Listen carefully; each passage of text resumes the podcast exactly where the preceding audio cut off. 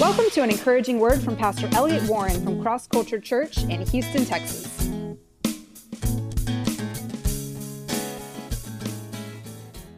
Jesus Christ wants to break the cycle off of your life. He wants you to have purpose. He brings meaning to life. He gives you a reason to live. I mean, otherwise, what are you going to be living for? You're going to make a lot of money and then that's over and then you die? You, you know what I'm saying? What's that about? Is that what you're going to live for? No, there's something so much more than that. Your life is eternal and you're going to either live with God or live in a different situation than that. And God wants you to live with Him, and that life starts now. Purpose starts now. I'll guarantee you, if you're running after money and that's your number one thing in life, there's just a drivenness on the inside of you. It will never be fed. You'll never get that thing, you'll never find fulfillment in that. If you think oh, all your, you know, you're going to get your fulfillment out of a relationship, well, you can have one relationship after the other, after the other. You'll never find fulfillment there.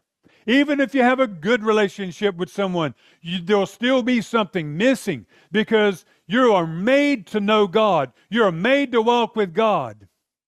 And I just love that Jesus says that the Holy Spirit is going to be on the inside of you. You're going to hear from God. You're going to walk with God. You're going to have communion with God.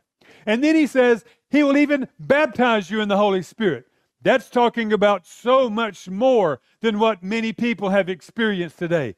God's got so many things, and He is shaking the church world again with the right message. He is shaking people again and waking them up to this gospel message. It's not just God's going to make your life better, God's going to transform everything. God's going to break you out of the old. The Bible says it's a new life. It's a new life. It's full of meaning. It's full of purpose. But don't try to fit God into your old life and your old ways and just trying to make your old way of doing things make things work out. That's not what it's about. God's like, no, the old is over.